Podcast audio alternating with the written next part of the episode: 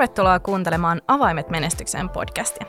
Tässä podcastissa keskustellaan itsensä näköisen elämän rakentamisesta, mitä menestys on ja mitä menestys vaatii. Mun nimi on Nora Hentunen. Ja mä olen Satu Alman. Viime jaksossa keskusteltiin menestyksen janosta ja menestyshumalasta. Me todettiin, että menestyksen jano vie eteenpäin vauhdikkaasti kohti niitä tavoitteita, mutta jotta se homma ei lähde ihan lapasesta tai sille meidän kutsumalle humalan puolelle, niin pitäisi itseään kuunnella. Eli pohdi, mitä menestys just sulle tarkoittaa ja miten sä johdat sitä omaa menestystäsi. Tänään puhutaan menestyjän polttoaineista. Pienenä disclaimerina tähän alkuun todettakoon, että tässä podcastissa me ei oteta kantaa ruokavalioihin eikä anneta neuvoja kenenkään henkilökohtaisiin syömisiin tai juomisiin. Sen sijaan keskustellaan siitä, kuinka tärkeää on oman energiatason ja vireystilan havainnointi ja oman kehon kuuntelu. Kun on jonkinlainen tavoite, niin usein kiinnitetään huomiota siihen, mitä tekemällä pääsen tavoitteeseen. Mutta aika harvoin sinne to-do-listalle pääsee oman kehon ja mielen ravitseminen, vaikka oikeastaan tämä meidän oma koneisto on kaiken lähtökohta. Joo, ne hyvät ideathan ei vaan riitä, että polttoainettahan siihen koneistoon tosiaan tarvitaan, jos halutaan päästä eteenpäin tavoitteisiin ja sitä kautta menestyä. Eli meidän aivojen pitää toimia optimaalisella tavalla silloin, kun me niitä tarvitaan, eli aika usein. Sen lisäksi, että sä tiedät, että mistä sä saat sitä oikeanlaista energiaa, niin myöskin sun pitää ymmärtää, että millaista energiaa ja polttoainetta sä tarvit myös palautumiseen. Että sä et ajattele sitä lyhytjänteisesti niin, että nyt mun pitää vaan selviytyä just tästä päivästä, niin nyt mä sitten juon tosi paljon kahvia. Mm. Vaan huomioit sen koko kokonaisuuden. Se kahvi pahimmassa tapauksessa pitää sut seuraavan yönkin hereillä, koska sä oot juonut sitä liian myöhään ja siirtää myöskin sun väsymystä ja sitä palautumisen tarvetta vaan niin eteenpäin. Mm. Ja niiden yöunen lisäksi siihen omaan vireystilaan voi tosiaan vaikuttaa aika paljon myös sillä, että miten, mitä, milloin syö ja juo. Moni turvautuu sellaisiin quick fixeihin, jotka isossa kuvassa tekee enemmän hallaa. Just tuo sun mainitsema pannullinen kahvia on aika klassinen esimerkki.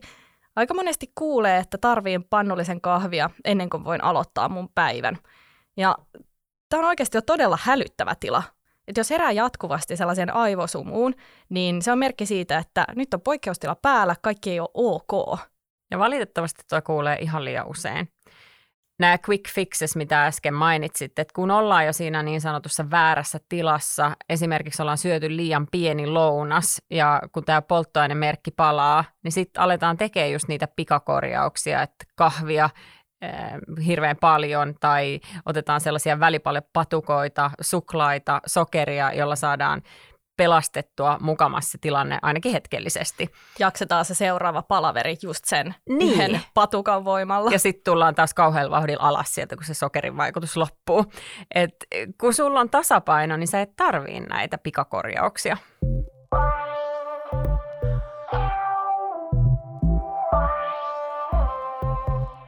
Osataan ehkä tehdä jo tudulista, mutta osataanko tankata sitä meidän konetta oikealla polttoaineella, jotta se suorituskyky olisi huipussaan? Pääseekö sulla ravinto ylipäätään tudulistalle? Miten paljon sä Satu mietit syömistä? Paljon. Ylpeänä paljon, koska syön paljon. Mutta siis totuuden nimissä niin ei se vie multa se paljon miettiminen, niin ei vie multa energiaa tai aikaa, vaan siis eh, koska urheilen, niin mulle se on tärkeä polttoaine mm. tietenkin. Mm. Että mä tarvin sitä ei pelkästään urheilua varten, mutta vaan, että mä jaksan muillakin osa-alueilla elämässä. Työpäivä on kuitenkin se ehkä isoin osa mun päivää. Ja kokemuksen pohjalta tiedän, että mä tarvitsen aika paljon energiaa, e, aika paljon kaloreita, jotta mulle ei tule sellaista niin sanottua aivosumua, koska senkin mä oon kokenut, että liian pienellä polttoainemäärällä on yrittänyt jaksaa sata pinnaa treenaa ja sata pinnaa vähintään tehdä myös töitä ja sitten vielä illalla jaksaa jotain. Jos on siihen taipuvainen, että, että kiireen keskellä se syöminen ja juominen unohtuu, niin ne olisi hyvä olla siellä tehtävien asioiden listalla. Helpoin olisi, kun miettisi jo etukäteen, että miten mä ruokin mun aivoja parhaiten, miten mä ruokin mun kehoa parhaiten, vaikka olisi kiire. Eikä vasta silloin, kun on jo se huutava nälkä ja sitten katsoo sinne jääkaappia, että ei ole mitään syötävää. Et se voisi tapahtua vähän aikaisemmin, että olisi varustautunut. Todellakin. Ja urheilijat on ihan loistava esimerkki, koska nehän miettii ravintoa valtavasti ja hyvin suunnitelmallisesti myöskin ihan siitä, että milloin syö ja mitä syö. Ja on paljon helpompi tehdä hyviä, laadukkaita ruokavalintoja ja välttää tällainen nälkäkiukku, kun vähän panostaa siihen, että ei ne verensokerit tipu alas just ennen sitä tärkeää palaveria, eikä sitten jaksakaan ja aivot ei toimi, eikä fyysinen kapasiteettikaan riitä. Mä oon muuten just tämmöinen nälkäkiukkutyyppi. Ja mulla on tosi tärkeää, että saa tasaisesti ruokaa ja vettä ja, ja tota, sitten on oppinut tunnistaa, että hei nyt tämä nälkäkiukku alkaa nostaa päätään, niin mä saatan sanoa siipalle, että hei nyt tota on sellainen tilanne, että kohta muuten, koht muuten tulee nälkäkiukku, että beware. Loistavaa. Miten omaa kehoa voisi oppia sitten kuuntelemaan? No ihan sillä, että oikeasti kuuntelee ja kuulee, että keskittyy siihen, että kun mä oon syönyt hyvin, niin miltä musta silloin tuntuu? Eli ei pelkästään siltä, että kun mä oon syönyt huonosti, niin mikä se fiilis on, vaan tarkkailee niitä palautteita, mitä sun keho ja mieli antaa, mitä mä oon tehnyt oikein, kun se mieli on kirkas ja jaksan tehdä ja tulee niinku hyviä ideoita ja ei ole sitä niin sanottua aivosumua, tai ainakin se vähenee. Ja tieteenkin puitteissa voidaan puhua tästä tämmöisestä gut-brain connectionista, taaskaan en tiedä, miksi käytän sitä englanniksi, mutta se tuli helpommin. Eli ideana se, että se mitä syöt ja laadullisesti mitä syöt ja kuinka paljon syöt, niin kaikki se vaikuttaa siihen kehon ja mielen hyvinvointiin, niiden sun aivojen toimintaan, kognitiiviseen kapasiteettiin, kyvykkyyteen, muistamiseen, oppimiseen. Että se ei ole vaan ravintoa, joka pitää sut fyysisesti liikkeessä, vaan se on paljon muutakin. Ruoan laadulla ja määrällä on tosi paljon merkitystä. Tietenkin tämä on yksilöllistä ja mä en ota nyt tässä kantaa siihen, että milloin kannattaa paastota tai milloin kannattaa syödä ja syötkö kolmen tunnin välein, mm. vaan sun pitää löytää se, mikä toimii sulle. On valitettavaa, että usein ihmisiä kiinnostaa, mikä puhelin on kourassa, millaiset vaatteet mulla on päällä, mutta ei kiinnitetä huomiota siihen, että mitä suusta oikeastaan sit laitetaan. Et jos tavoitteena on suorituskyvyn kohentaminen, se, että, että sä suoriudut erinomaisesti, tai ihan vaan hyvän olon ylläpitäminen, palautumisen optimointi, niin kyllä sillä on väliä, miten sitä kehoa ja mieltä ravitsee.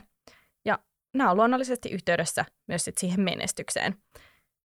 Sanoisin, että ennen jopa minkään menestyksen tavoittelua, niin voisi ottaa tavoitteeksi omasta kehosta huolehtimisen. Että se olisi ikään kuin se eka steppi. Puhutaan aika paljon itsensä ja kehon rakastamisesta, niin onko ihanampaa rakkauden osoitusta kuin ravita kehoa oikein? Niin hyvin sanottu. Et todella hyvä pointti ja niin tärkeä se, että kuinka meidän pitäisi kuunnella sitä omaa kehoa. Se voi vaikeutua toki, jos sä oot todella pitkään, kenties koko elämäsi, ravinnut itseäsi huonosti ja ollaan niin tottuneita siihen pahaan oloon, eikä edes tiedetä, että miltä hyvä olo tuntuu. Ja silloin usein arvioidaankin, että mä voin ihan hyvin, vaikka totuus olisi jotain ihan muuta siellä pinnan alla. Ja tähän mä voisin kertoa yhden esimerkin yhdestä henkilöstä, johon tutustuin silloin, kun asuin Dubaissa. Ja, ja rohkanin kysyäkin häneltä sitten, kun oltiin tunnettu siinä jonkun aikaa, että, että mä oon seurannut sun syömistä ja juomista, että juotko sä ollenkaan vettä? Ja henkilö sitten... Mä voin niin kuvitella, että varmaan ollut aika pelottava, kun sä oot kysynyt tota. mä yritin kyllä ihan vilpittävän ystävällisesti tätä kysyä ihan niin puhtaasta mielenkiinnosta, koska mä huomasin, että se ihminen näyttää siltä, että sille ei ole energiatasot ihan kohdallaan, mm. että jaksamisen kanssa on vaikeaa. Ja kysyin tosiaan, että jotko ollenkaan vettä ja sain vastaukseksi, että en, en juo. Että juon lähinnä kokista, kahvia, joskus mehua, jos haluan elää terveellisesti. Ja ruokavalio koostui kebabeista ja tämmöisestä niin kuin takeaway-ruoasta, koska hän ei omien sanojensa mukaan tee ruokaa. Ja myöskin sen lisäksi mainittakoon, että hän polttaa tai poltti ainakin silloin tosi paljon tupakkaa ja varmasti se ei tuonut mitään hyvää lisää siihen elinoloihin. kuitenkin hän sitten vastasi mulle, kun mä kysyin, että, että onko sä miettinyt, että millainen olo sulla tulee olemaan niin pitkällä aikavälillä, jos sä elät nyt kolmekymppisenä näin. Niin hänen vastaus oli siihen, että hei, kaikki me joskus kuollaan. Okei. Okay. kuinka pysäyttävää. Joo, mutta toisaalta kyllähän sitä kuulee ja on näitä tällaisia meemejä, että ehtii sitä levätä sit haudassa. Niin. No on se aika hirveätä ajatella no on. niin. Että millainen fiilis sulla on sitten se koko se mahdollisimman pitkä elämä, mitä sä luultavasti kuitenkin haluat, niin jos sä elät pelkästään kokiksella tai kahvilla, kun taas sä voisit kokea sen, että sun mieli on kirkas ja kaikki tämä, mistä me ollaan just puhuttu, jos sä poistaisitkin siitä sen ja laittaisit veden sen tilalle. Siis yksinkertaisilla pienillä asioilla voidaan tehdä niin isoja juttuja sun omaan suorituskykyyn. Tietoahan on ihan valtavasti saatavilla, joten jokaisella on tosiaan mahdollisuus syventyä ravitsemukseen, jos se kiinnostaa. Olisi sen oman hyvinvoinnin, tai ihan vaan niin kuin sä sanoit, että sen ajan, mitä me täällä nyt elellään, niin. niin se oman navan takia hyvä ymmärtää ihmiskehon perusperiaatteita. Ei puhuta mistään hirveän vaikeista asioista. Mm. Et jos sä et tiedä, että mitä sun ruoka sisältää, niin voi miettiä sitten pari kertaa, että onko tämä hirveän hyväksi mulle. Ja tämä voi olla just sitä, että jos elät sellaista elämää, että syöt vaan jotain valmisruokaa, etkä ole koskaan itse kokannut, niin eihän sitä hirveän helposti tiedä, mitä se ruoka sisältää. Mutta ei sun tarvi olla mikään ravintoekspertti.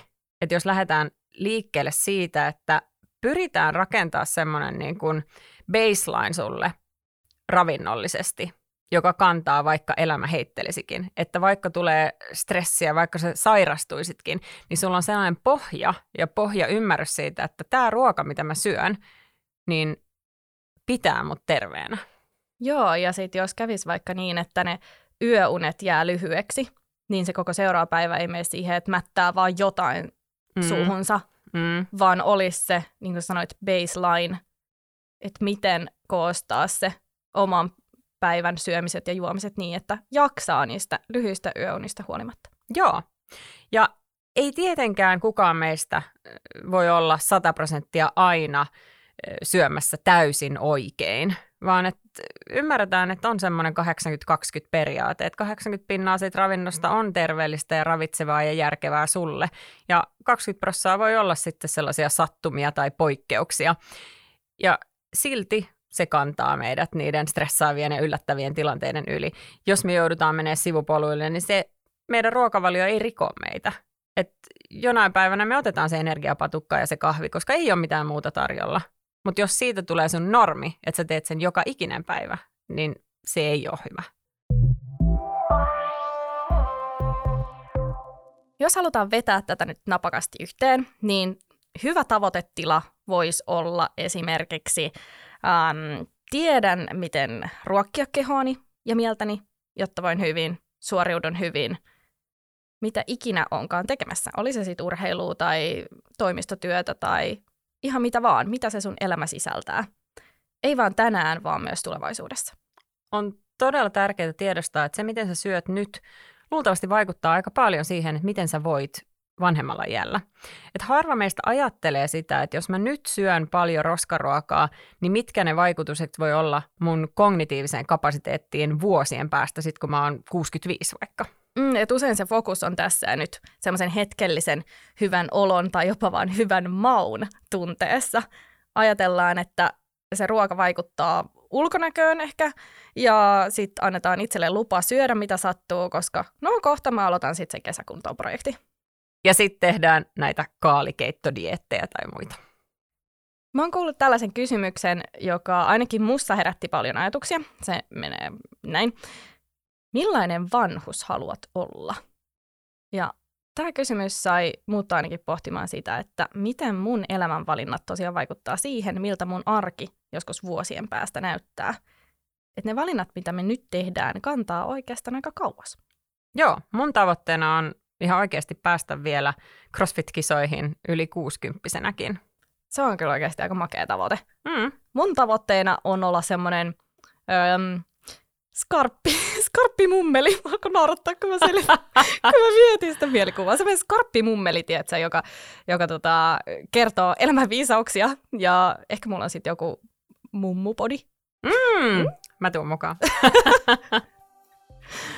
Joo, polttoaineet olisi nyt sitten tankattuna. Ensi jaksossa keskustellaan muutoksesta ja motivaatiosta. Kiitos kun kuuntelit. Kuullaan Instassa at menestyspodcast ja ensi viikolla uuden jakson parissa. Moikka! Moikka!